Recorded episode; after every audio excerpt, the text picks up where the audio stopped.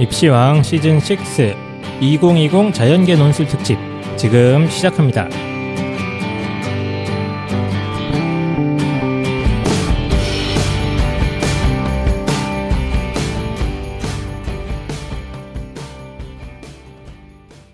안녕하세요.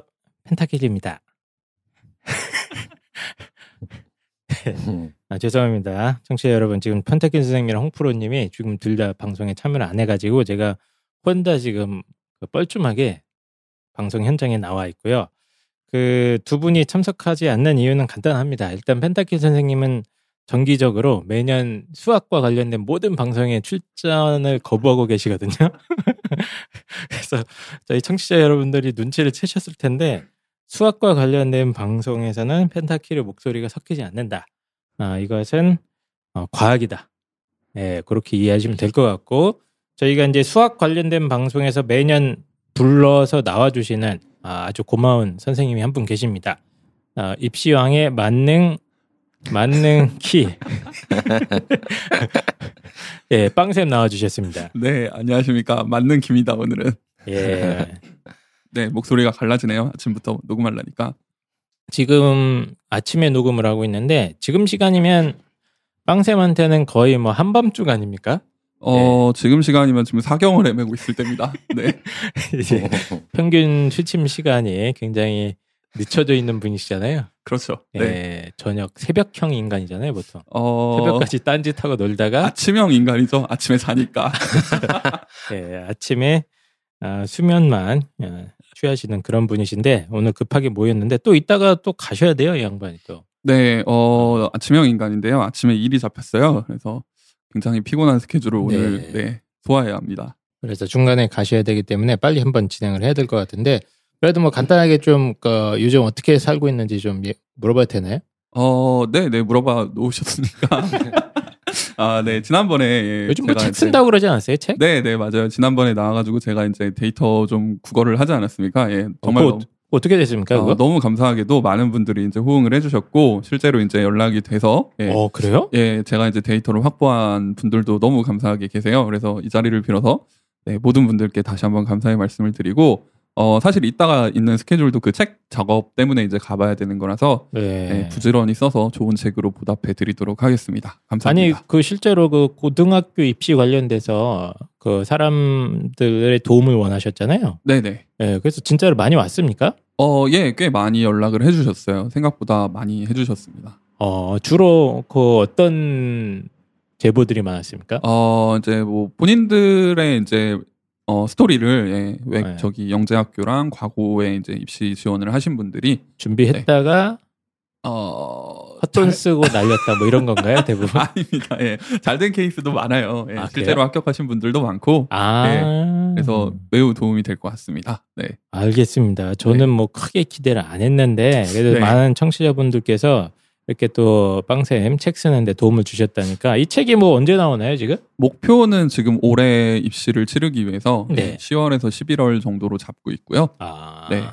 최대한 열심히 예, 빠르게 당겨보도록 알겠습니다. 아, 참고로 저희 아, 안 입시- 믿는 눈치예요. 네. 입시왕의 어, 책을 네. 어, 출판하신 분이 한 분 계시는데 그렇죠. 예, 두권 말아먹으신 네. 분 계시죠. 거창하게 말아먹었습니다. 없으면 까는 예. 거예요. 예. 예, 어쨌든 간에 지금 하고 계시고 또 뭐 수업도 뭐 이제 여름이고 하니까 이거저거 막 준비할 게 많으시겠어요? 네, 어, 준비할 건 많은데 지금 준비는 안 하고 있지만, 네, 이제 여름 방학을 위해서, 예, 여름 방학 때 또 이제 그 실험반, 예, 아, 맞다. 과학 실험반을 또 준비를 하고 있고요. 요게 아, 그거 생- 여름에도 네, 하나요? 해야죠. 예. 그거 문의가 계속 들어오던데요? 예, 생각보다 저도 놀랬어요. 그래갖고 막, 어, 봄부터 이제 수업을 열어달라고 하시는 분들이 많으셨는데, 사실 봄에는 이제 어, 꽃구경을 해야 되지 않습니까? 아, 놀아야 되니까. 그렇죠. 예, 제가 수업을 할 수는 없죠. 예, 그래서 이제 여름방학 때 예, 개강을 하니까 그때 연락을 달라라고 제가 이제 말씀을 드렸는데 어, 생각보다 되게 많으셔서 예, 이번 음. 방학 때는 예, 조금 또 열심히 한번 준비를 해보고 네네. 예, 또 이제 뭐 제가 늘 하는 연고대 면접반도 이제 준비를 하고 있죠. 연세대 고려대 네, 아, 그렇습니다. 면접 수업 같은 것도 네, 네. 제가 빵샘 수업하는 걸 보는데 굉장히 신기하고 최근에 본 제일 신기한 장면 중에 하나가 빵샘이 무슨 그 뭐라고 해야 되죠? A4 용지 같은 거에다가 면도칼 자국을 막 낸 다음에 무슨 레이저 같은 걸 막 쐈어요. 아, 아, 네. 저도 뭔지 지금 잠깐 헷갈렸었는데, 네. 저 무슨 이제- 레이저 그 빨간색 레이저를 갖다가 그 네, 네. 종이에 칼집을 내고 막 이렇게 쏘고 있길래 저 양반이 드디어 갔구나. 아니 그게 무슨 실험을 하는 겁니까? 아, 그게 이제 이중순리 실험이라고요. 아, 빛의 그 파동에. 그 되게 유명한 실험 아니에요? 예, 되게 유명한 실험입니다. 제가 간 게 아니에요, 여러분. 아니 이중순리치라고 찾아보면 아시면 이거 제가 알기로는 물리학 현대 물리학 쪽에 굉장히 예, 유명한 맞습니다. 실험으로 빛에. 관한 논쟁에 쭉 역사적으로 이어왔을 때 예. 되게 대표적인 실험 중에 하나고요. 그거를 갖다가 종이에 칼집 내 갖고 레이저를 쏴서 할 수 있어요? 그렇죠. 레이저가 빛입니다, 여러분. 네, 레이저가 빛이에요. 아 어쨌든 간에 아, 뭐 아, 이런 이래- 이상한 이래서 우리가 예. 과학을 배워야 됩니다. 네, 이상한 실험을 하고 계시는데 요거는 저희가 참고로 이제 유튜브 컨텐츠로 한번 도전을 해볼까 생각 중입니다. 네, 네. 미, mad sci 미친 과학자죠. 그렇죠. 네, 예. mad scientist 컨셉으로. 네. 아, 일단 mad 컨셉으로 갑시다. 아, mad scientist까지는 좀 오버인 것 같고 그냥 mad 컨셉으로 아, 네. 지금 알겠습니다. 뭐 수업 준비 테니까 이거는 뭐 나중에 한번 카페에 공지 올려주시면 될 것 같고요. 네, 네. 일단 오늘은 자연계 논술 특집인데 그 전문가를 저희 한번 모셨습니다. 저희 방송에 원래 자주 나오셨던 분이에요. 아, 아마 익숙하실 거예요. 자주 나오셨는데 예, 저희가 거의 청취자분들도. 3년째 나오는 것 같은데 그 이분이 어 작년에 이제 저를 딱 봤는데 차가 바뀌었습니다. 차가 굉장히 좋은 차로 업그레이드가 됐고 아, 그렇죠. 예. 그리고 자꾸 프로필의 길이가 늘어나시고 어, 그리고 네. 저랑 이제 3년 전에 통화할 때는 목소리가 약간 작으셨어요. 상당히 위축돼 있고 그랬는데 저랑 매년 통화할 때마다 굉장히 목소리에 자신감이 자신감이 붙으시고 예, 그렇죠. 아, 그건 저도 그런 것 같습니다. 예, 아, 나 이런 사람이야. 이런, 이런 느낌을 좀 주시는 분이시거든요. 그래서 요즘 굉장히 핫하시고, 예. 어, 요 대치동 요쪽에서 어쨌든, 어, 학생 숫자를 구름같이 어, 몰려다니시고, 방금 전에도, 어, 야, 뭐 차는 BMW 정도 끌어야지, 뭐 이런 얘기를 하고 계시는, 전혀 그런 얘기를 한 적이 없. 예, 김성수 선생님 나와주셨습니다. 네, 안녕하세요. 김성수 강사입니다. 오랜만에 인사드리게 돼서 반갑습니다. 아, 예, 네, 반갑습니다. 저희 작년에 나오시고 오랜만에 나오시는 거 아닌가요? 네, 네, 한 작년 3월쯤에 감 나왔던 것 같아요. 네. 작년 3월이었나요, 그게? 음, 네, 제가 기억하기로는 작년 3월 그 정도 이게 1년이 좀 넘은 것 같아요. 1년이, 네. 네. 아, 됐네요. 아, 그렇구나. 네. 그래서 그 자연계 논술 쪽에서 지금 저 재작년에 처음 뵀을 때는 아 뭐 그 그냥 이런 선생님인가 보다 했는데 제가 작년에 보고 올해 또 봤는데 엄청 잘 나오고 계세요. 이런 선생님 뭐죠? 예. 이런 선생님? 아니, 왜냐면 선생님이 전국적으로 따지면 많잖아요. 예. 그렇죠. 예, 예. 그런데 이제 요즘 굉장히 잘 나가신다고 지금 프로필을 제가 살짝 봤는데 뭐 이렇게 깁니까? 이거 뭐 다 여기저기 있고 막 다 긁어붙인 거 아닌가요? 이거? 네, 요새 그 일이 조금 많아져가지고 예, 왔다 갔다 많이 하고 있어요. 예, 그래서 지금 현재는 그 분당 청솔에서 네. 예, 수리논술 강사하고 있고요. 강북 청솔도 지금 나가고 됐고 강남 하이퍼 기숙학원에서 이제 수리논술 팀장 맡게 됐고요. 네. 그다음에 또 다원 교육에서 수리논술 이제 대표 강사. 네. 대치동에 유명한 데 아닙니까 그 학원이? 네, 여기 그 현 땡땡 선생님이 출강하시는 아 그 건물 사신 현모 네, 네. 수학 선생님. 네, 예. 그래서 다원교육 출강하고 있고 또 이제 계속해서 이제 프라임 리더스는 네. 저희가 오랫동안 계속 출강하고 있는 학원입니다. 네. 예. 그래서 제가 지금 쭉 보니까 어 3년 전에 비해서 프로필 길이가 3배 정도 늘었습니다. 이거 뭐 어쩌다가 이렇게 되신 거예요, 갑자기?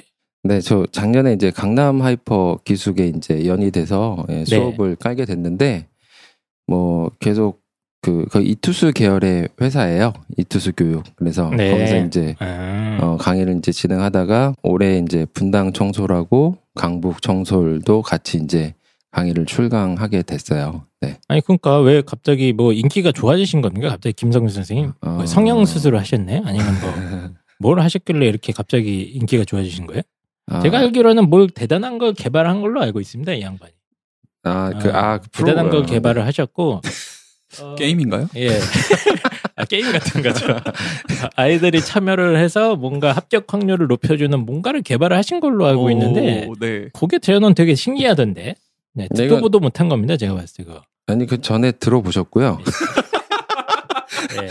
제가 지금 요거 신경을 되게 많이 쓰고 있는 프로그램인데 제가 그 입시연구소 마음이라는 회사를 네네. 본격적으로 이제 차렸어요. 아예 차려- 뭐 네. 회사도 차리고 지금 네. 바쁘세요. 네, 그래서 이 정도면 몸이 안 남아나실 것 같은데. 네. 네, 그래서 요새 잠을 좀 많이 못 자고 있는 상황이긴 한데요. 네. 그래서 이거는 저희가 이제 몇 년 동안 계속 개발하고 어, 발전시켜왔던 프로그램이에요. 그래서 간단하게 뭐 설명드리면 테스트를 본 내용들이 있잖아요. 학생들이 논술로 네, 아, 그걸 수리 논술 시험을 보면 예, 예, 시험을 보면 이 학생이 어떤 학교에 지원하는 게 유리한가. 네. 예, 그래서 그 학교를 소팅해주는 프로그램이라고 생각하시면 돼요. 예, 그러니까 아이가 이제 모의 논술 같은 걸 친 다음에 네네네. 에, 그거를 갖다가 점수를 무슨 영역별로나 문제 난이도별로 네네네. 다 이제 어느 정도 그 데이터가 다 쌓여 있는 거죠. 네, 그렇죠. 네, 이런 유형의 문제를 요 정도 점수로 맞은 아이는 이런 대학에 적합하다. 네, 그렇죠. 이거를 추천해 주는 거잖아요, 이게. 네, 맞습니다, 아. 맞습니다. 네.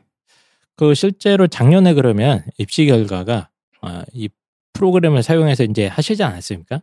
네, 네, 사용했습니다. 적중률이 한 90% 됩니까 이게? 아, 지금 이게 그게 좀 차이가 있어요. 저희가 재원생들 데리고 네. 어 그거를 체크해 본 결과가 있고 제가 작년에 이제 대치동에서 요 프로그램 가지고 이제 테스트를 네. 다수를 데리고 해본 적이 있어요. 제 수업을 듣지 않는. 네? 제 수업을 말이에요? 듣지 않아도 예. 1회 정도 테스트를 저희가 이제 프로그램하고 데이터가 있기 때문에 이걸 체크할 수 있는 문제를 개발해서 아, 예, 예, 예. 네, 그 1회 테스트를 한 적이 있어요. 그래서 그걸 가지고 저희 콘서트를 진행을 했었습니다. 작년에 실제로. 논술 지원 관련해서 네, 예, 그래서 그랬는데 했는데 그 부분은 저희 그 재원생들이 아니기 때문에 입시 결과를 피드백을 받기가 너무 어렵더라고요. 그렇죠. 네, 네, 네. 그래서 네, 그거는 나가리 네. 그리고 그래서 확인이 좀 예, 어렵고요. 그럼 재원생들은 어땠습니까 지금? 재원생들은 저희 재원생들 같은 저희 매년 이 프로그램을 예. 계속 사용을 했었는데 저희 같은 경우 이 프로그램 때문이라고 다 얘기할 수는 없지만 보통 40에서 50% 정도는 학교일이 해마다 조금씩 다르지만 예, 그거는 저희가 계속 그 그렇게 확률을 내, 내 왔었어요. 네. 아, 네. 어쨌든 간에 작년에도 제가 기억하는 게 김성수 선생님이 막 흥분해가지고 자기 이만큼 붙였다고 아니 합격자 명단을 엑셀 파일로 뽑아갖고 항상 들고 다니더라고요. 네. 네. 어, 그래서 무슨 뭐 어디 갈 때마다 그거 꺼내 보이시는 것 같은. 예. 사실 보통- 그걸로 네. 버티고 있습니다. 예전에 그 땅 부자들이 땅 문서 품고 다니던. 그런 느낌인가요? 예, 저기 그 서초동에 그 저기 그러니까 서초역 인근에 가면 그 노란색 종이봉투 들고 다니시는 그 땅부자 부동산 예. 사업자들이 계시거든요. 돈반지 예. 두꺼운 거 끼시고. 그렇습니다. 김성규 선생님은 그 노란 봉투에 합격자 명단을 들고 다니셨는데, 오, 작년에도 꽤 좋았나 봅니다, 그러면. 네, 네. 그래서 아, 그 어쨌든 요거는 간에 굉장히 네. 지금 핫한. 지금 제 네. 학생 수가 굉장히 많은 걸로 제가 알고 있어요. 네, 저도 그렇게 알고 있어요. 네. 네. 음, 조만간 또 차가 한 번 더 업그레이드 되지 않을까. 아, 이제는 뭐 롤스로이스 이런 거 아니면 차가 때- 아니다. 네, 입시왕에 부르기 어려울 수 있다. 이 양반이. 예. 작년에 왜냐면 이제 저한테 그렇게 나오고 싶다고 하셨는데 네. 올해는 전화도 없고. 하여튼 막 아쉬우면 네가 불러라. 그렇죠. 예. 어쨌든 굉장히 잘 나가고 계시는 어, 김성수 선생님입니다. 그 저희 그 논술 관련해서는 사실은 어머님들이 궁금하신 부분들이 되게 많잖아요. 맞습니다, 맞습니다. 근데 예. 저희가 방송으로 이제 진행을 하고 하다 보면은 방송상 다 나가지 못하는 부분, 그 다음에 개인적인 질문들이 있어요. 이 상황에 맞춰서 어떻게 하는 게 좋을 건지에 대한 그런 궁금증들을 항상 가지고 계시거든요. 네. 그래서 제가 올해 지금 어, 요번 연도에 이제 입시왕이 처음 나왔잖아요. 그래서 지금 수리논술 관련해서는 제가 이제 정보를 드리려고 준비를 좀 많이 해왔고요. 네. 거기에 더불어서 제가 전화번호를 하나 알려드릴게요. 그래서 이 전화번호로 만약 직접 전화를 하시면 네? 궁금한 사, 네, 전화번호를 제가 직접 하나 알려드릴 테니까 네네. 요 전화번호로 뭐 문자라든지 문의 사항 같은 걸 하시면 오. 좀 처리를 좀 해드리려고 어, 네, 저희 상담을 연, 해주시겠다. 연구소에서 저희 상담을 하시는 네, 어, 이거 간단하게 감당할 수 있습니까 이거? 어, 감당을 좀 해보려고 하고 있어요. 그러니까 아, 보이스피싱 전화도 한 다섯 통 갈 텐데요. 아 그렇습니까? 예. 제가 먼저 할 겁니다. 방생님 전화하신다고요? 제가 전화 걸어서요. 술 먹자고 할 겁니다. 아, 예. 네. 아까 뭐 공개 한번 해보세요. 뭐 본인 전화번호인가요? 이거는? 아니 아니요. 저희 그 연구소에 아 연구소. 예, 실장님 전화번호예요. 아, 그래서 예, 예, 예. 아마 뭐 전반적으로 이제 그 논술이 논술 하나만 그 입시에서 작용하는 건 아니잖아요. 그렇죠. 그래서 뭐 간단한 그 방향 같은 거는 아마 확인을 하실 수 있을 것 같아서 제가 실장님하고 좀 협의를 했어요. 만약에 전화가 되냐. 입시왕이 엄청 인기가 많은 아. 방송이잖아요. 네, 그래서 감당하실 수 있겠냐. 네. 어, 그래서 제가 사실 물어봤어요. 어. 네, 그래서 한번 할 수 있는 데까지는 한번 아, 해보자. 알겠습니다. 뭐 이래서. 그래서 예, 예. 어차피 실장님이 고생은 할 거니까 내가 안 한다. 예, 일단 까고 본다. 예. 뭐 전화번호가 뭡니까 그럼? 010 7292 8349. 7292-8349. 네네. 네, 요, 7292-8349고요. 네. 어, 보이스 피싱 뭐 이런 거 어, 홍보 문의 이런 것도 다 가능하다고 합니다. 어차피 실장님이 받는다. 정수기 판매, 옥장판 판매 예. 모두 문의 주시고요. 예. 아, 아까 방향성 알려주신다 하셨는데 네네네. 혹시 제 인생의 방향성도 알려주시나요? 아, 제가 오늘 아침에 왔는데, 네. 아침에 일찍 여기 그 사무실에 와서 보니까, 역시 군주의 위험을, 아, 그래요? 그래서 피곤하시다고 이제 얘기하셨는데, 아침에 보니까 다 모니터로 여러 가지 상황들을 컨트롤 예. 하시는. 네, 어, 무명하고 있었습니다. 네.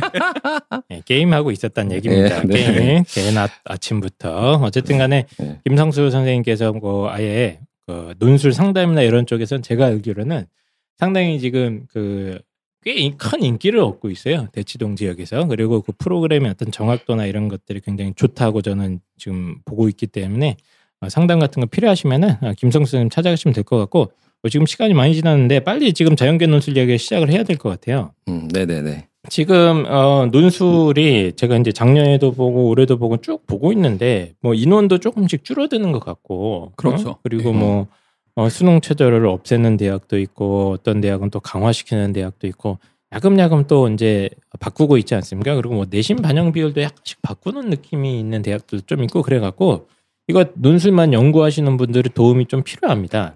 네, 그래서 저희가 어, 김성수 선생님을 한번 일단 모신 건데요, 이 자리에 지금 2020 자연계 논술 한번 지금부터 본격적으로 시작을 해보도록 하겠습니다.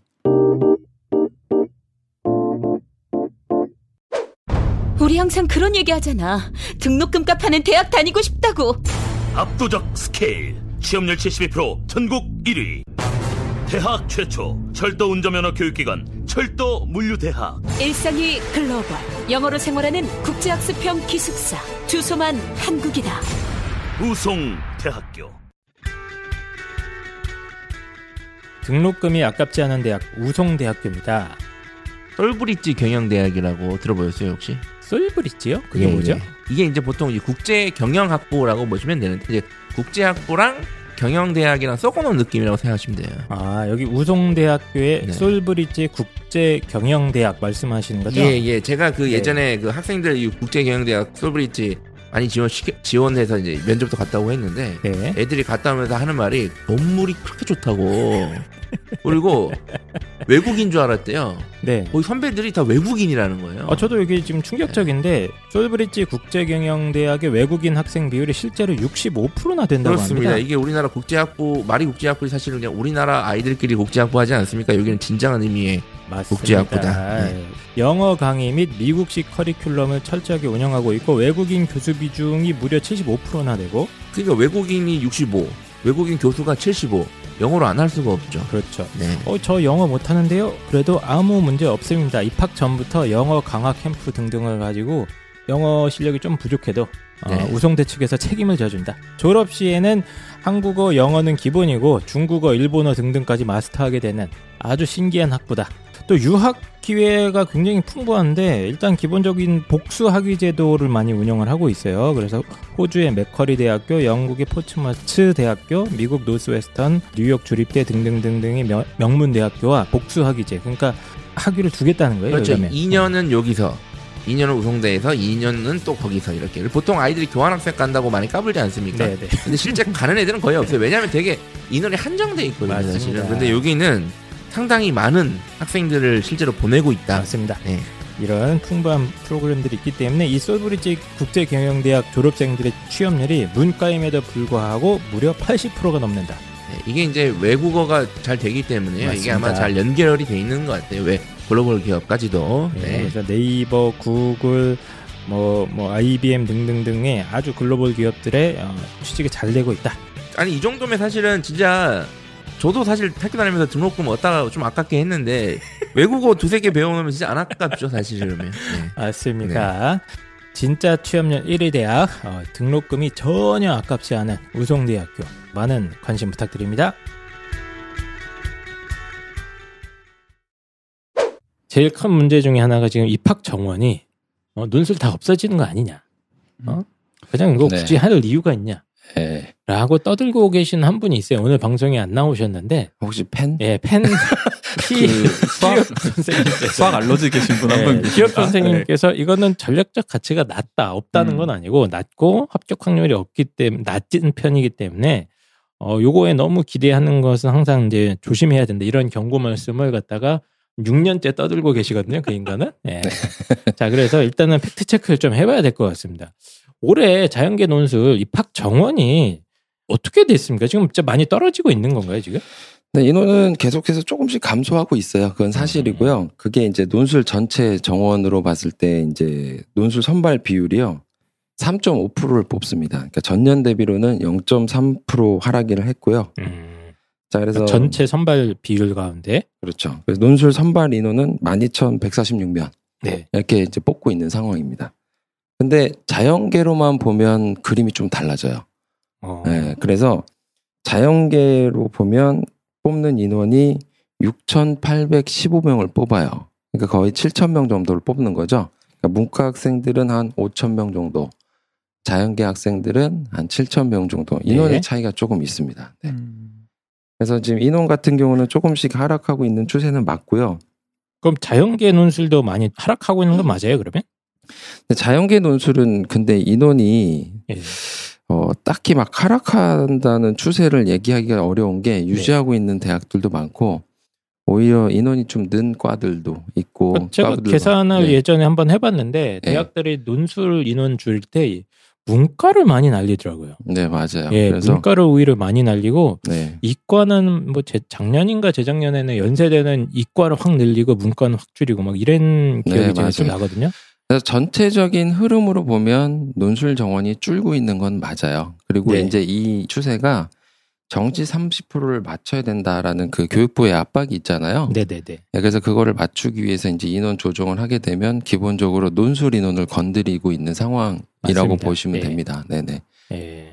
그러나 어쨌든 간에 줄어든 건 사실인데 생각보다 자연계 인원이 그렇게 확확 줄이는 것 같지는 않더라고요. 네. 예. 그래서 네, 이게 다 볼 수는 없지만 주요 대학 위주로 제가 간단하게 좀 설명을 드리면요. 예, 예.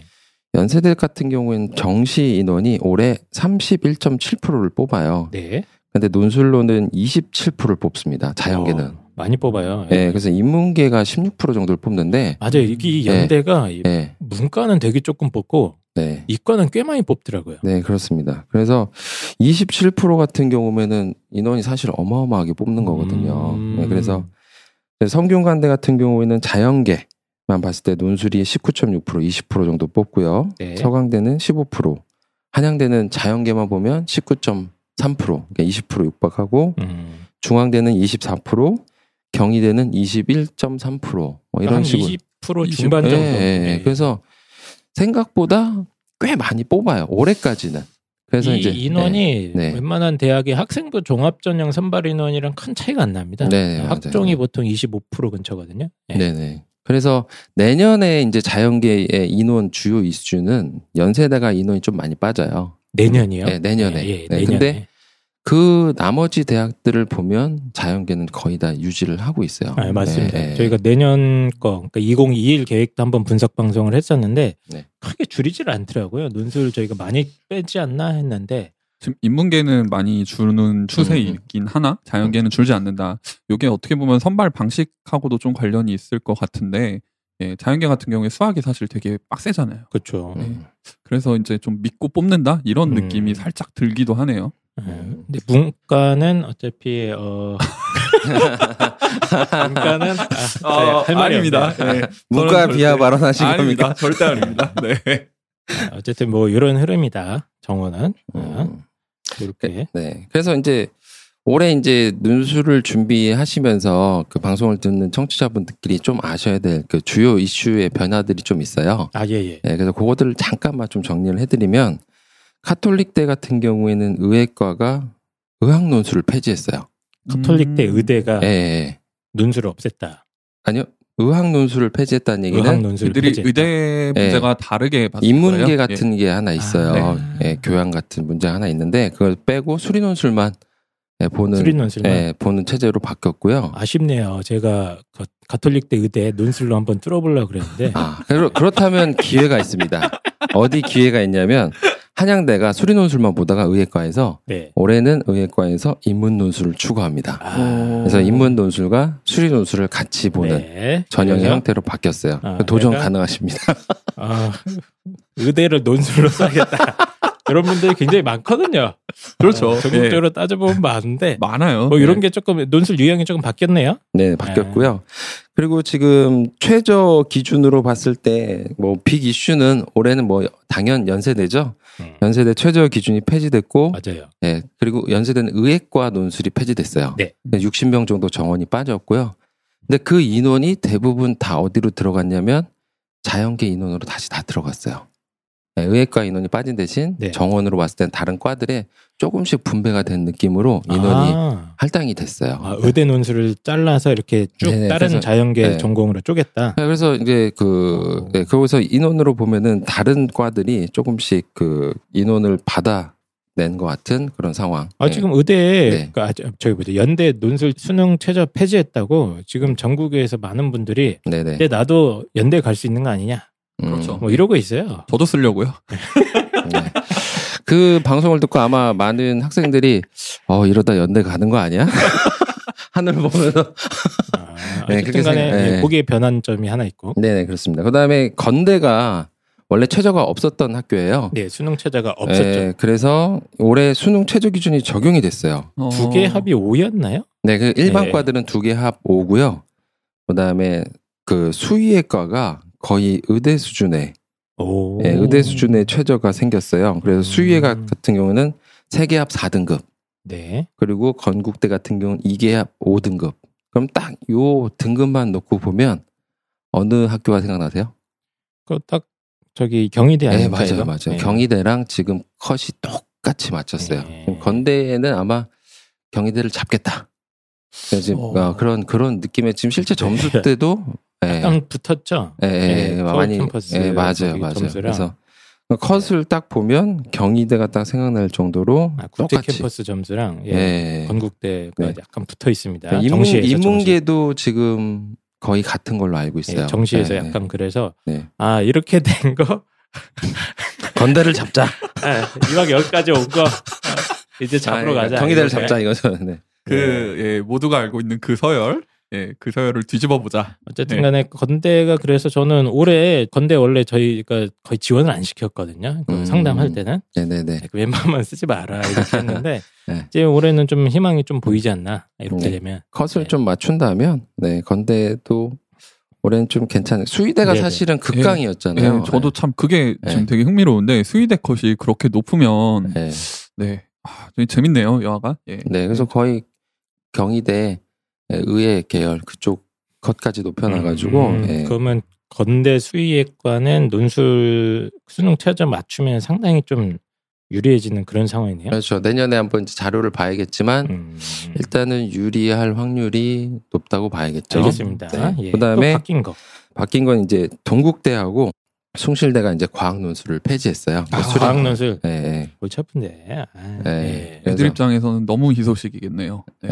예, 그래서 사실 이제 그 논술을 보는 학교 레벨로 보면 조금 이제 그 준비하기가 좀 부담스러운 학교인 그렇죠. 거는 뭐 네. 사실인 건 맞거든요. 근데 음, 과학 논술이 폐지됐고 뭐 이런 부분들이 주요 이제 이슈라고 보면 될 것 같아요. 네. 올해. 네. 그래서 뭐 수능 최저도 약간씩 바뀐 것들이 있네요. 동국대가 작년에 두 개 2등급이었는데 올해 두 개 합 4로 바뀌고 덕성여대도 뭐 세 개합 음. 8이었나요, 작년에?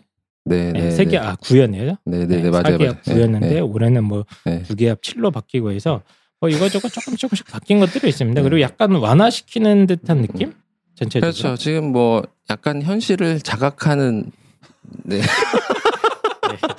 아, 왜다 웃으십니까, 갑자기? 네, 그래서 그런 거라고 볼 수도 있고 그러니까 수능 최저 충족률이 네. 어, 그 입학처 관계자들의 음. 기대에 비해 너무 낮다 보니 네, 그렇죠. 그런 것도 있고 그 다음에 이제 중앙대도 낮췄어요. 맞아요. 네, 세계 중앙대. 5에서 세계 예, 6. 예, 예, 맞아요. 중대 세계압 5는 이거 상당히 빡센 겁니다. 맞습니다. 예. 그래서 중대 뭐 이따가 설명을 좀 드리겠지만 중대의 그 명목상 경쟁률하고 실질 경쟁률 발표된 자료가 있어요. 아, 이거 발표된 자료 있습니다. 네, 그래서 그게 보면 뭐 지금 바로 어, 얘기를 지금 얘기를 드릴까요? 해주시죠. 네, 어, 요거 요게 수능 최저가 생각보다 영향력이 크거든요, 굉장히. 그리고 이제 그 펜타키 선생님께서 항상 하시는 말씀이 경쟁률 봐라 이거 70대 1, 50대 1 하는 거. 응? 이거 어차피 그 논술 실력도 중요하지만 수능 최저 맞췄을 때 그렇죠. 합격 예. 확률이 뭐 엄청나게 높아지니까 일단 수능 중심으로 해라. 이 얘기를 6년째 앵무새처럼 반복하고 계신데 예, 실제로 그런지 한번 보시죠. 네, 그래서 그그 자료가 발표 여기 중대가 갑자기 개과천선을 했어요. 이거 올해 처음 발표된 거 아닙니까? 아니 예. 중대는 그래도 아, 꾸준히 재작년부터 예, 했었나? 예, 발표된 자료들이 있고요. 논술 점수랑 막 이런 부분들 예, 그 발표된 자료들이 꽤 있습니다. 그래서 예. 일단은 뭐 의학 계열 같은 경우에는 뭐 100대가 뭐 훨씬 넘는 점수인데 실질 경쟁률로 보면 16 대 1로 아, 떨어졌어요. 16대 1이요? 네, 엄청 많이 거의 떨어졌어요. 뭐 와. 10분의 1 수준. 네네. 까지는 안 되는 한 7분의 1, 8분의 1 정도 예. 그리고- 떨어져 나가네요. 그리고 진짜 재밌는 부분은 간호 같은 경우 보면요.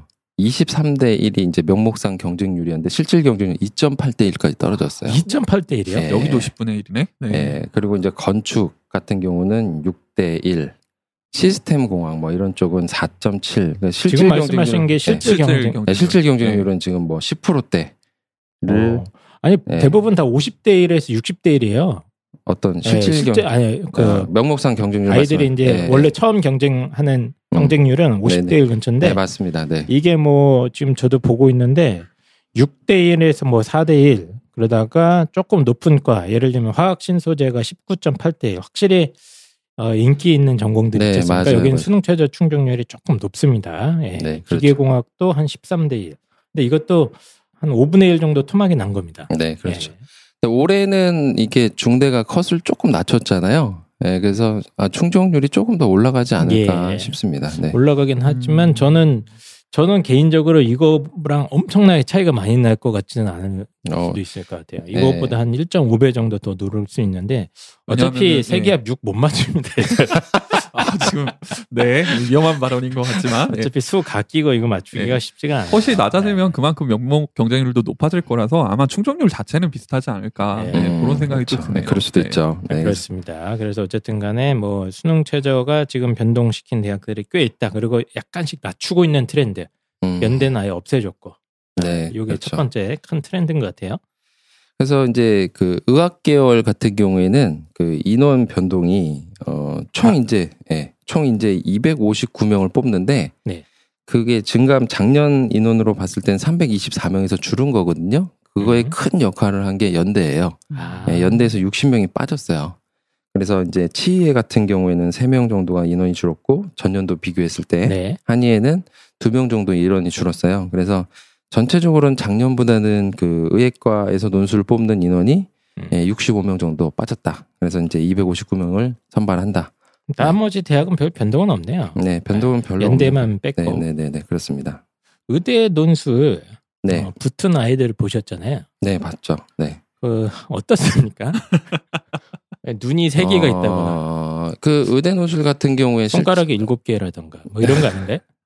일단은 그런 정도보다는 네. 어 일단 10년 얘는 동안 모든 수학 문제를 다 맞췄다거나 지금까지 태어나서 어뭐 수학적으로는 엄청 뛰어나요 실질적으로 아, 실제로? 예, 실제로 뛰어나고 이제 얘네들 같은 경우에는 이제 완전 초상위권 아. 대비를 하다 보니까 신경 써야 될 부분들이 답안으로는 더 많아요. 아. 예, 그리고 얘네들 같은 경우 수학적으로 기본적인 베이스들이 좋잖아요. 그렇죠. 저, 좋은데 본인이 이제 풀었 다라는 것들 표현하는 거하고 네. 채점 기준에 맞춘다라는 부분만 인지를 하면 네, 얘네는 정말 정말 뛰어나요. 그래서 음, 그래서 그그 기본적인 부분, 네, 어떤 자질 그 자체가 자질 자체가 네. 좀 다르다. 네, 아, 괜찮아요. 일단 우리 아이랑 다를 가능성이 매우 높겠네요. 우리 아이라고 하면 예, 우리 청취자분들의 그냥 아이. 집에 있는 우리 해맑은 아이들과는 약간 차이가 어, 있겠죠. 그 대다수 제가 아이들과는. 그 위험한 발언에 지금 저를 아, 왜냐면 저도 좀 봤는데 그런 애들 저랑 맨날 네. 게임에서 서로 욕합니다. 의대 논술 합격자들을 가끔 보면 아 붙을만한 애가 있구나 그런 생각 좀 해가지고 혹시 음. 생각나서 여쭤본 겁니다. 그래서 제가 이건 개인적인 사견일 수도 있는데 어 제가 이제 그 합격시킨 이제 케이스들을 보고 제가 사실 2006년부터 이제 수리 논술을 진행했었거든요. 네. 그래서 되게 뭐 합격이 되게 많은 학교들도 제가 출강을 네네. 한 적도 있고 그래서 케이스들을 많이 봤는데 기본적으로는 아이들이 그 초반에 답안 쓴다든지 이런 부분에서는 전 러프한 아이들이 더 좋더라고요. 어, 예, 단 좀 좀, 저반의 예, 예. 기술적인 예, 측면이 없더라도 예, 부족해도 수학적으로는 좀 되게 그 진행을 더 할 수 있고 알겠습니다. 예, 예, 예. 어쨌든 의대 논술은 좀 어, 확실히 좀 어, 어, 그들만의 리그라고 저는 좀 생각을 해가지고 어쨌든 요 인원이 약간씩 변동이 있다. 이거 네네, 누리시는 네. 분들 한번 참고하시면 될 것 같고. 네. 네. 자, 그래서 이제 뭐 또 다음 뭐 설명을 드릴 만한 부분은 이제 내신이 어느 정도 반영되느냐 네. 예, 이런 부분들 아이고 뭐 머리 아파요. 예, 세이프 홈! 네, 이 소리는 주자가 홈으로 들어온 소리가 아닙니다. 사랑하는 가족이 안전하게 집으로 귀가하는 소리입니다. 세이프 홈은 설정한 장소의 입출입 알림과 사이버 폭력, 유해 단어를 감지해 줍니다. 사랑하는 가족의 이동 경로를 확인할 수 있으며 위급한 상황 시 보호자에게 긴급 도움을 요청할 수 있습니다. 압도적 안전 세이프 홈이었습니다. 네이버에서 세이프 홈을 검색하세요.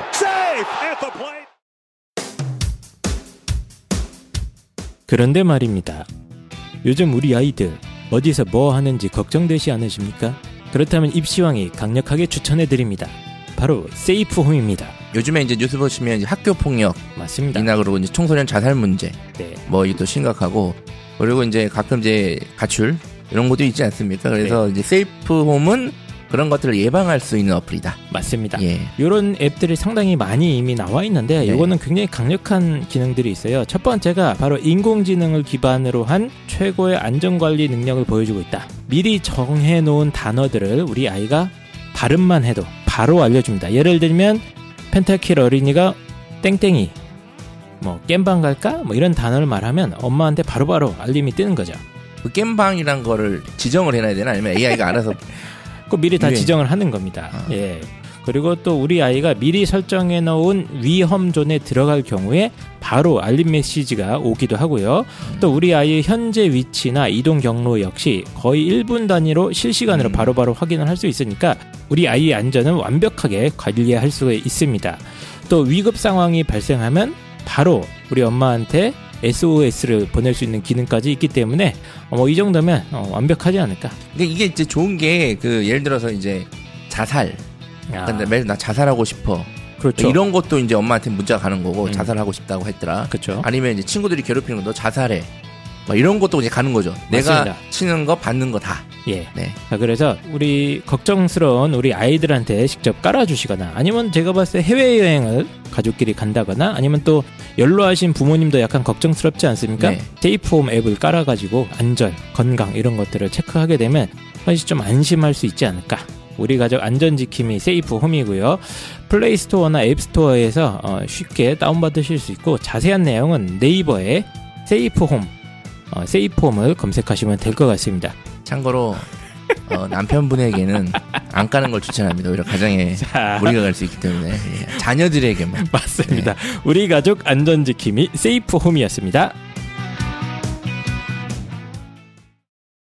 내신이 어느 정도 반영되느냐 네. 예, 이런 부분들 아이고 뭐 머리 아파요. 예, 엄청 궁금해 하시잖아요. 여기 이게 문제가 뭐냐면 이제 대학마다 뭐 내신 반영 비중이 뭐 40%, 뭐 30% 이런 음, 대학들이 음. 있는데 음. 그 속을 잘 까보면 내신 반영 비중이 40%라도 이 등급 구간마다 이 차이가 얼마 안더 버리면 이게 반영 비율이 거의 없더라고요. 네, 그래서 네. 그 내신 반영 비율의 허와실 네. 요 부분을 사실은 좀 알기 쉽게 설명드리기 위해서 소팅을 좀 했어요. 예, 예. 이거 그냥 어때요? 결론만 얘기해 주십시오. 예. 결론은요, 그 일단, 내신 반영 예. 비율이 예, 논술 전형에서는 예, 많지 않습니다. 음. 아, 그건 네. 당연하죠. 네, 많지 않은데 뭐 1등급하고 5등급 차이를 제 객관적으로 좀 비교를 해 드릴게요. 예. 그래서 1등급하고 5등급의 이제 실질 비율 차이를 얘기를 하면 네. 어, 소팅을 하면 이제 숭실대, 아주대, 서울여대, 단국대, 이화여대, 인하대, 숙명대, 광운대, 뭐 동국대, 경희대, 카톨릭대, 항공대, 건국대, 성균관대, 중앙대, 서강대 순으로 소팅을 일단 했고요. 이게 무슨 말이에요? 지금 막 예, 혼자 순서대로. 예. 지금 네. 지금 저 쇼미더머니 온줄 알았어요. 아, 예, 네. 혼자 터들어셔가지고 지금, 아, 지금 순서가 뭔가요? 네, 무슨 순서가 순서인가요? 뭐냐면 반영 비율이 높은 학교 순으로 아 높은 학교 제가 순으로 지금 거예요. 쭉 떠드셨는데 네. 그렇게 넘어가시면 안 되고 네, 그래서 이거를 네. 제가 이제 일단 말을 드린 게 뭐냐면 이 순서를 보시면 어떤 느낌이 혹시 좀 나지 않으세요?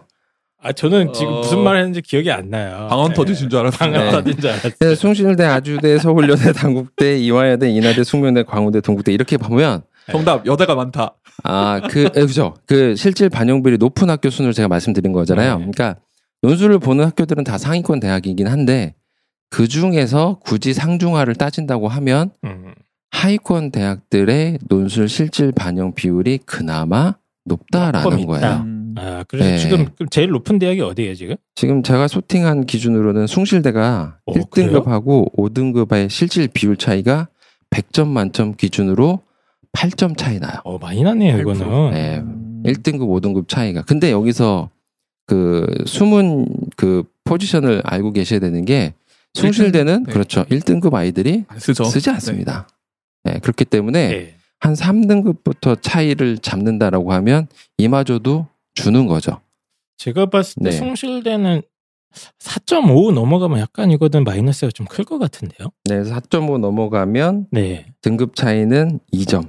정확하게 1등급 40점 만점으로 해서 등급이 2등급, 3등급 이렇게 할 때마다 2점씩 네. 빠져요. 2점씩 똑같이 빠집니다. 3, 4등급 대 애들이 많이 쓸 것 같긴 한데 숭실대는 네, 그렇죠. 그렇죠. 그래도 네. 어쨌든 내신 반영 비율이 있는 대학이니까 네, 그래서 어, 숭실대는 좀 그렇고 그러니까 고- 이거를 갖고 생각을 해보시면 어머님들이 이제 지원하실 때 반대로 생각하시는 경우들이 되게 많아요. 뭐냐면 우리 아이가 내신이 조금 그래. 음, 어 그러면 좀 겸손하게 학교를 낮춰서, 낮춰서 숭실대를 쓰는 게 쓰자. 이런 게 좋지 않을까라고 오히려 생각을 하시, 될 예, 수도 있다. 아, 그러면 안 네. 된다. 하시는 건데 근데 이 낮은 논술로 봤을 때 낮은 대학은 내신의 반영 비율이 조금 높은 편이에요. 여기서 있다. 질문이 하나 있는데 네네. 그러면은 숭실대 수리 논술 문제에 한 문제의 배점은 100점 만점으로 봤을 때 어느 정도가 되나요? 한 문제의 배점이요? 네. 그러니까 그 아까 100점 만점에 이제 1등급과 5등급이 네. 8점 차이가 난다. 아, 그게 이제 한 문제를 아 이게 때 이게 그래서 이제 그 질문을 하신 게 이게 제가 그거를 환산을 해놓은 거예요. 뭐냐면 네네네.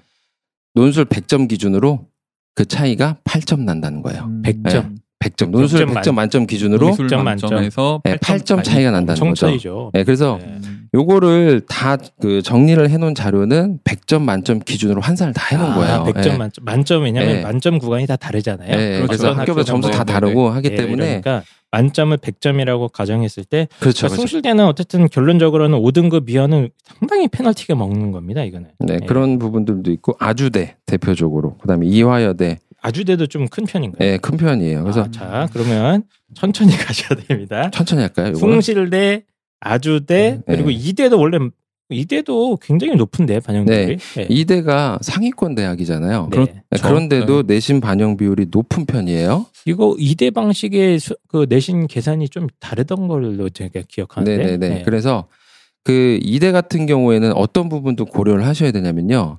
논술로 봤을 때 자연계 논술로 봤을 때 이대는 난이도가 낮아요.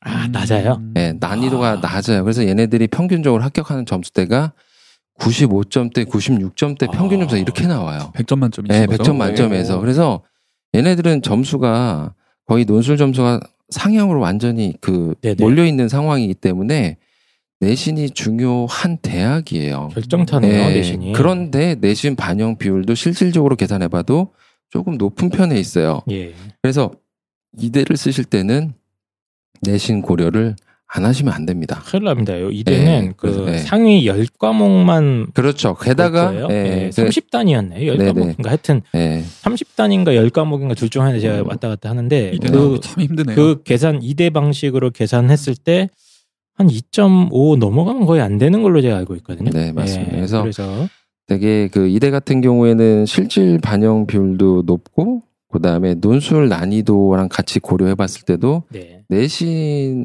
그럼 반대로 얘기하면 내신이 자신 좋으면. 있고 예. 그러니까 어느 정도 수리 논술이 준비가 돼 있다라고 음. 하면 이대를 지원하는 거는 되게 좋은 케이스가 음. 될수 있는 거죠. 예. 알겠습니다. 예. 그다음에 또 높은 대학이 뭐가 있을까요? 내신 반영 비중이?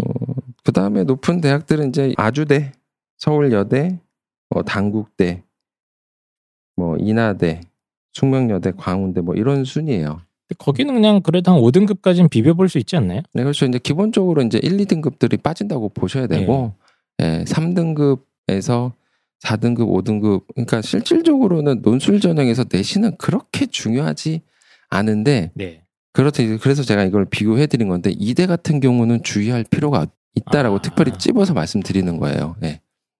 예, 알겠습니다. 네네. 그 그리고 홍익대가 제가 알기로는 반영 비율이 좀 높았던 대학인데. 네, 홍대도 이제 내신 반영 비율이 어, 한 3년 전 엄청 높았었죠. 근데 예, 요즘 작년 재작년 3년 전에 확실히 네, 높았어요. 엄청 높았는데 그 반영 비율이 이제 조금은 이제 줄어드는 예, 예, 추세입니다. 조금은 줄어들어서 제가 알기로도 원래 한 3, 4등급 넘어가면 절대 불가능한 대학으로 제가 알고 있었는데 네, 네, 맞습니다. 요즘은 좀 가능해졌다고 제가 네, 들었거든요. 맞아요. 그래서 좀 약간 그 폭이 러프해진 학교고요. 그래서 이제 요거를 이제 정리를 좀 해서 이제 상위권 대학으로 좀 넘어가면 어, 내신 반영 비율이 이제 되게 적은 학교는 뭐 당연히 연세대, 한양대 빵이에요, 빵. 예, 예. 내신 반영 안 합니다. 한양대 같은 경우는 뭐 그 학생부 종합 같은 비율이 이제 반영되는 부분이 좀 있긴 하지만 점수로 반영되는 부분들은 네, 빵이고 네. 그 다음에 이제 서강대가 반영이 되긴 한데 1등급하고 5등급 실질 비율 100점 만점으로 환산하는 걸 차이를 보시면 100점에서 0.16점 차이가 납니다. 1등급하고 큰 의미가 없어요. 네, 없어요. 맞아요. 예. 그래서 상위권 대학 같은 경우에는 내신으로는 논술에 영향을 주는 것들을 되게 지향하고 있다. 그래서 이제 네. 이거를 그 저희 방송에 자주 나오시는 피 선생님께서는 어, 음모다. 음모다. 네. 네, 이거는 어, 내신을 잘 받기 어려운 어, 그런 고등학교 아이들을 뽑기 위한 계략이다. 네, 뭐, 이렇게 분석을 하고 계십니다. 네, 그렇다고 볼 수 있죠. 네. 네. 장애물을 치워주는 것이다. 네, 그렇죠. 특목자사고 학생들을 위한. 네, 마음껏 편안하게 예, 어, 도전해봐라. 이렇게 네. 분석을 하시는 것 같고 네. 그냥 주의할 만한 대학들만 조금 기억을 음. 하시면 될 것 같아요. 학부모 네. 여러분들은 나머지 대학들은 큰 의미는 없는, 네, 없는데 네, 네, 이 숭실대가 어쨌든 조금 어, 많은 편이고 네. 그리고 아주대도 약간 높은 편. 이화여대는 굉장히 네. 좀 결정타일 것 네, 같아요. 이화여대 숙명여대도 약간 아, 좀 숙대, 예, 맞아요. 숙대도 숙대 좀 예. 숙명여대도 요 아이들 점수대가 실질적으로 이제 네. 그 문제가 좀 수리 논술 문제가 그렇게 어려운 편이 아니에요. 거기도 그래서 예. 숙대가 5등급 이하 떨어지면 확 깎이거든요. 여기도. 네. 예, 그래서 그런 건 좀 주의하셔야 됩니다. 숙명여대 그리고 홍익대도 논술 네, 네. 반영 비중이 조금 높은 대학이니까 이런 대학 지원하실 때는 정확하게 좀 계산을 하셔야 되고 요즘은 그 논술 전형도 합격자 내신 합격자 평균이 발표가 되잖아요. 네네 예, 그렇죠. 예, 그런 네. 거 한번 같이 고려를 하셔가지고 네. 그러니까 대학 입시 어디가라고 있습니다. 아, 어디가에 요즘 이게 공개가 많이 됩니다. 음, 맞습니다. 어, 네. 정말 찾기 어렵게 만들어놨어요. 근데 어디가가 매년 갈수록 자료를 찾을 수 없게 만들려고 노력을 하는 것 같은데 아. 네, 잘 찾아보시기 바랍니다. 자 그럼 내시는 여기까지만 얘기를 하고 또 뭐 무슨 얘기 할 만? 네, 이제 요거를 이제 말씀드리면 좋을 것 같아요. 수능 최저 학력 기준. 아, 네. 수능 최저 네. 이거 골치 아픈데. 네. 시험만 생각하면 불안하고 걱정되고 학원에 과외까지 하는데 왜 성적은 안 오르지? 뭐가 문제일까? 이런 고민 많으시죠? 족보닷컴 알고 계신가요? 족보닷컴은 전국 3천여 개 학교 시험 문제를 분석하여 과목별, 지역별, 학교별, 출판사별 시험 대비 문제를 제공하는 내신 시험 대비 필수 참고서 역할을 합니다. 문제집이나 참고서와는 달리 전년도 기출시험을 통해 실전 감각을 키울 수 있고 시험 출제 패턴을 파악한 예상 문제를 제공하기 때문에 높은 적중률을 자랑합니다. 공부 좀 한다는 친구들 사이에서는 이미 유명하죠. 기출 문제뿐만 아니라 기초를 다지는 요점 정리부터 우리 학교 예상 문제까지 제공한다니 족보닷컴이 성적 향상에 분명히 도움이 되겠네요. 좀 더 효과적으로 알차게 시험 준비를 원한다면 족보닷컴을 이용해 보세요. 시험에는 역시 족보닷컴이 답이다. 드디어 입시왕의 족보닷컴이 나타났습니다. 전 은하계의 단 하나뿐인 내신 족보 공유 플랫폼 족보닷컴입니다. 시험 공부의 기본이 무엇이냐? 라고 저에게 묻는다면 네. 저는 뭐라고 대답하냐면 시험에서 뭐가 나온지 알아야 된다. 아, 우리가 이제 우리가 이걸 수능에서 뭐라고 합니까? 기출 문제 학습이라고 하지 않습니까? 그렇죠. 내신에서 뭐라고 합니까? 내신도 기출이라고 그러죠. 그러니까 족보입니다. 족보. 너 족보가 어디요? 할 때 그 족보입니다. 네. 그 저희가 네. 대학교에서도 교수님 족보를 구하려고 아 그렇게 선배들 따라다니면서 맞습니다. 가진 그 비위를 맞추고 하는 이유가 족보만 구하면 네, 맞아요. 엄청난 시험에서 유리한 이점을 차지하는 거니까. 이 내신 성적이 안 좋은 학생들 물론 다양한 이유가 공부를 안 해서 그런 거지만 이제 아이들을 잘 보면 좀 공통적인 특징 중 하나가 학교 선생님 문제가 이상하게 낸대요. 음. 애들이 아, 내신 안 좋은 애들 중에 공통적으로 얘기하는 것 중에 하나가 아, 우리 학교 선생님은 시험 문제를 이상하게 낸대요. 그런 음. 경향이 네, 있는 네, 거. 그렇게 얘기를 해요 애들이. 그래서 내가 제가 야 이상하게 내든 삼상하게 내든 어 그게 너랑 뭔 상관이냐 그게 그 상황에서도 잘 치는 애들이 있지 않습니까? 네. 그러니까 이제 애들이 이상하게 낸다고 하면서 이제 학교에서 배우는 거 선생님들의 이 성향을 무시하는 거예요. 음. 그러면서 내신은 더 안 좋은 상태로 가죠. 맞습니다. 그래서 내신 준비에 그냥 필수품이라고 생각하시면 됩니다. 아, 그러니까 기본입니다. 예. 우리 학교 선생님들이 작년에 어떻게 냈는가 그렇죠. 아주 기본입니다. 10년 전엔 또 어떻게 냈는가? 그렇죠. 재작년에 어떻게 냈는가? 한 3년치만 훑어보면 감 있는 애들은 공통적인 특징을 파악할 수 있지 않을까요? 맞습니다. 뭐 요즘 뭐 수행평가도 중요하긴 한데요. 어, 지필고사 비중이 여전히 많이 네. 높지 않습니까? 네. 여기에 대한 가장 효과적인 대안. 이거는 그렇죠. 바로 족보닷컴이다. 네. 입시왕의 어, 영원한 친구 족보닷컴. 많은 사랑 부탁드리도록 하겠습니다. 네. 논술을 전형을 지원하는 학생들의 입장으로 보면 예, 사실은 기회인 거잖아요. 학생부라든지 뭐 이런 부분에서 어 내신이 예, 예, 아, 안 그렇죠. 좋으니까 예, 예, 그래서 안 좋고. 예, 그래서 네. 그런데 어 만약에 모의고사까지 안 나오면 더 우울한 거죠. 네. 예, 근데 그렇다고 하더라도 이제 수학적으로 좀 자신이 있으면 예, 좀 다시 도전해 볼 만한 전형 그 학교들이 있는데 수능 최저가 없는 학교들이 12개 대학이 있어요. 아예 없는 학교. 네, 네. 수능 최저가 아예 없는 학교 12개 대학이 있는데 그 중에 이제 대표적으로 이제 연세대, 그다음에 한양대가 있고요. 네. 어, 카톨릭대는 이제 의예 간호학과 제외하고 최저가 없습니다. 그다음에 그 수능 최저 없는 대학이 굉장히 많고 꽤 저는 많습니다. 이제 네네. 사실 이제 입시 전략을 짜는 입장에서 내가 네. 뭐 그 수능도 잘 나오고 수학도 잘하면은 네, 사실 고민이 안 됩니다. 그냥 연세대 쓰면 되는데 네, 그렇죠. 네, 저희 방송 청취자들을 위해서 네, 자 연세대 한양대 이런 거 얘기하시지 마시고 거기 네네. 이제 알아서 쓰실 분들은 쓸 거고요. 네, 어, 정시로 이 정도를 뚫을 수 있다 이러면 써야죠. 근데 네. 이제 수능 최저가 없는 대학들 가운데 네, 뭐 약간 경쟁률이 낮거나 아니면 이제 약간 빈틈이 될 만한 대학들을 딱 꽂아주시죠. 한 세 개, 딱 세 개 꽂아주세요. 아직. 광운대 같은 경우는 뭐 경쟁률이 엄청 높더라고요. 네. 그러니까 네. 수능 최저도 없고 그렇다 보니까 이 학교들은 사실 경쟁률이 다 높아요. 네, 다 높은데 네. 개 중에 수능 최저가 없는 대학 중에 빈틈을 지금 찾아주셔야 됩니다. 예. 그렇다면 제가 한 학교를 추천한다면 예. 딱 하나, 예, 딱 하나. 네, 딱 하나 그래 눈에 보이는 부분은 과기대, 아, 서울과기대요. 네, 서울과기대가 요거 인기 좋은데 요즘. 예, 인기가 좋은 편이긴 해요. 근데 이제 그 월요일 날 시험을 보잖아요. 얘네 같은 경우에는 네네네. 네, 그래서 월요일 날 시험을 보니까 어 약간 그 논술을 계속 꾸준하게 이제 준비하던 애들이 예, 과기대 같은 경우에는 뭐 조금 네, 지원하기 아, 아, 아까워할 수 있는 과기대가 네. 선생님 경험상으로는 네. 아, 이런 애도 붙을 수 있어? 이런 대학입니까? 어 그런 케이스들은 많이 있죠.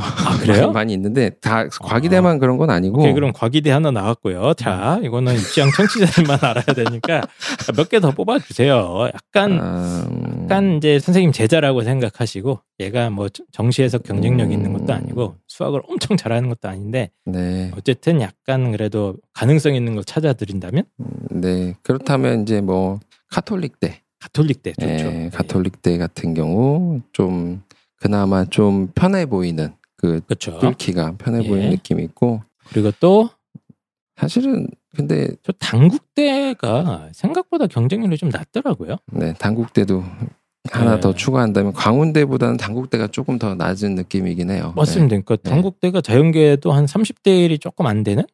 예, 경쟁률이 뭐 다른 네. 대학은 막 광운대는 막 80대 1도 나오고 그랬던 것 같은데. 네. 광운대가 이제 공대가 유명해서 예. 예, 그런 것 같아요. 예. 어쨌든 예, 음. 저는 뭐 아이들한테 이제 당국대도 많이 권해주는 편이거든요. 음, 음, 예. 네, 그래서 인하대도 어떻습니까? 인하대? 인하대는요, 그 과별로 선택을 잘하면 빈틈들이 사실은 저도 그 네. 말씀드릴 게 네. 네. 인하대가 원래 자연계가 엄청 큰 대학이잖아요. 맞아요, 맞아요. 그래서 네. 과가 더럽게 많습니다. 어, 엄청 많습니다. 네. 과가 신기한 처음 보는 과도 있고 막, 막 해양학과 이런 거 있지 않습니까? 네, 해양 조선해양공학과.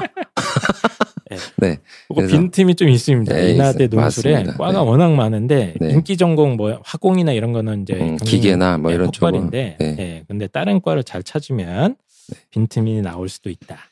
그렇습니다. 네. 그래서 인하대 같은 경우는 스펙트럼이 엄청 맞아요, 예, 맞아요. 넓은 학교이기 때문에 이제 학교 자체로 보기보다는 과별로 어떤 것들을 찾아보냐라 따라서 유불리가 확실히 네네. 좀 있어요. 예. 네, 알겠습니다. 그래서 이제 입시왕 청취자분들은 역으로 소문을 내주시기 바랍니다. 주변에다가 인하대 아, 어렵다더라. 인하대 어렵다, 한국대 어렵다, 가톨릭대 과기대 쓰지 마라. 뭐 이렇게 역으로 소문을 내주셔야지. 이거 자꾸 뭐 다른 분들한테 얘기해 주시면 다 같이 피해 봅니다. 네. 그럼 이제 수능 최저 없는 대학만 말씀 나눴고 있는 대학들 중에 아, 이거 뭐 두 개 앞 사도 있고 뭐 세 개 앞 육도 있고 복잡한데 네. 아, 어, 작년 뭐 재작년 같은 경우는 수능 최저가 좀 높아서 빈틈이 되는 대학들이 꽤 있었어요. 특히 예를 그렇죠. 들면 이제 문과 같은 경우는 동국대가 세계 합 6을 걸어놨거든요. 아, 그렇죠. 세종대도 그렇고. 네. 그래서 굉장히 빈틈이라고 전 네. 봤습니다 그때. 현자 타입이 왔죠. 올해. 네, 그래서 그 이 자연계 논술 전문가의 관점에서 봤을 때 수능 최저가 있는 대학들 뭐 지금 다 얘기할 수는 없을 것 같고 수능 최저가 있는 대학들 가운데 아 요거는 좀 주목할 만하다. 그러니까 뭐 이 대학의 현 위치에 비해서 과도하게 수능 최저를 높이 걸었다거나 어쨌든 수능 최저가 굉장히 좀 중요한 변수로 작용할 만한 대학들 뭐 네. 없을까요? 수능 최저가 좀 약간 과도하게 높았다의 대표적인 케이스로 작년에는요. 저는 딱 두 개 봤어요. 두 개. 어디였죠? 예, 중앙대하고 세종대예요. 아, 예, 중앙대가 3합 5였고 네네네.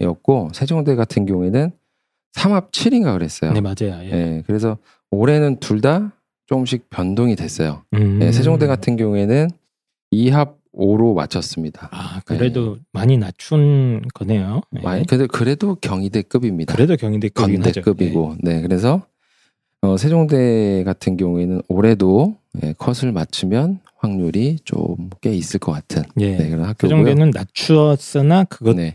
조금 높은 편이다. 네. 그리고 중앙대도 사실은 3합 6인데 네. 작년에 3합 5였거든요. 이거 지금 말도 안 된다고 봤어요 저는. 예. 예, 예, 예. 그래서 중앙대도 3합 6이긴 하지만 올해도 그나마 네. 예, 좀 달라지긴 하겠지만 유리하지 않을까. 저는 네. 이두 학교를 사실은 수능 점수가 좀 되는 학생들이 지원을 한다면 네, 좀 유리한 학교가 되지 않을까. 음, 네. 3합 6인 중앙대와 2합 5인 어, 세종대가 있고 네, 그리고 올해 신설된 그 최저 중에서 건대 수유회가 3합 4니까 내년에 어떤 형태로 네, 결과가 나올지 사실 좀 되게 궁금해요. 어, 네, 그래서 실질 경쟁률하고 합격자 평균 점수 뭐 이런 부분들이 최저를 이제 의대급으로 걸어놨잖아요. 네, 그래서 이제 이게 어떻게 나올지 좀 확인을 해볼 필요가 있을 것 같아요. 네, 네.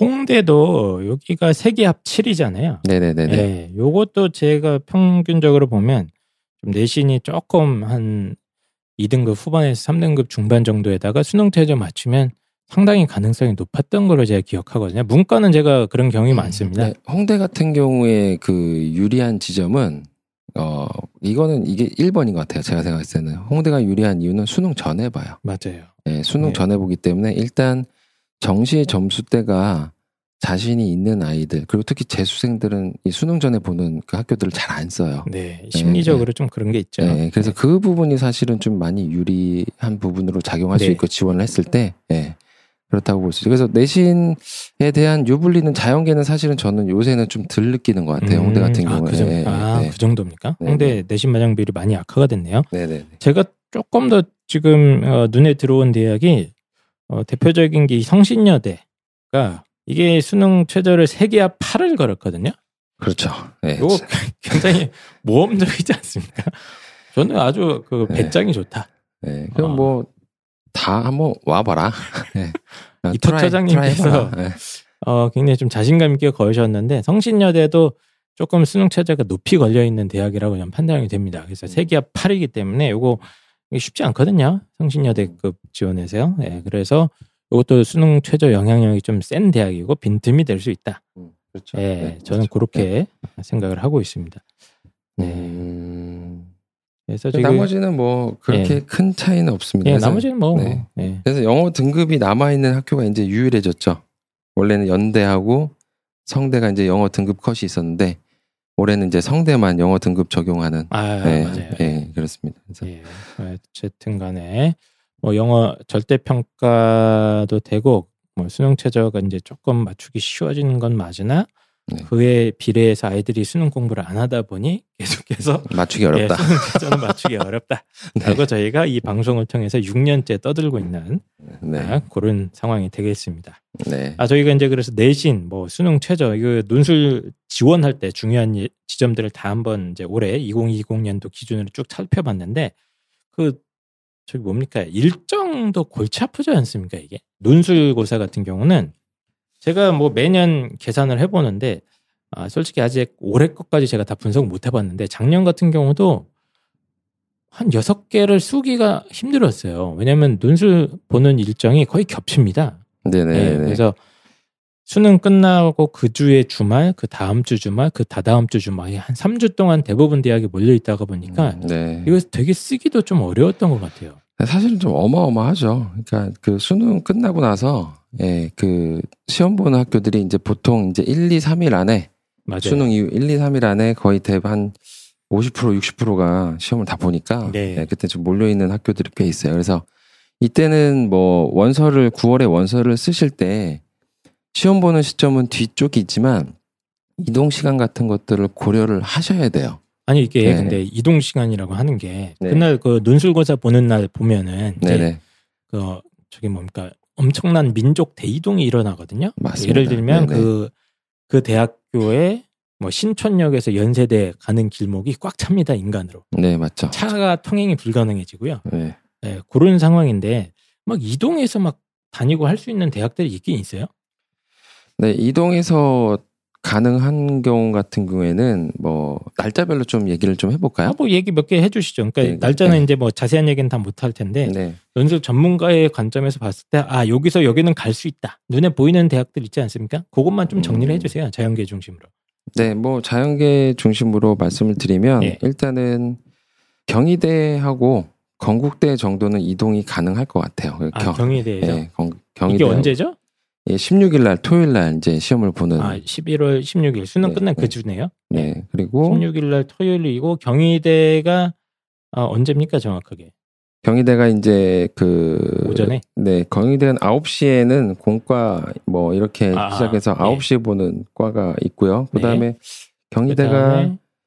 어 일요일 날도 아마 그 보는 과가 나눠져 있어요. 이게 그 수원에 있는 국제 네. 국제 캠 과들이 맞아요. 이제 보통 이제 그 9시에 시험 보는데 일요일 날 이렇게 나눠져 있거든요.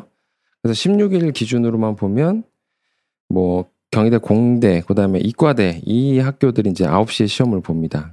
네. 그래서 경희대에서 이제 건국대를 간다면 건국대가 지금 시간이 그 15시 에 시험을 보거든요. 아, 이거는 가능은 하겠네. 9시에 봤으니까. 네네네. 보통 한, 한 11시 반 전에는 끝나고 나올 네, 수 있을 그럼요. 것 같아요. 그래서 이거는 네, 뭐 충분히 이동이 가능하고 네. 심지어 제가 생각했을 때 거리가 좀 있는 학교 중에 에리카 있잖아요.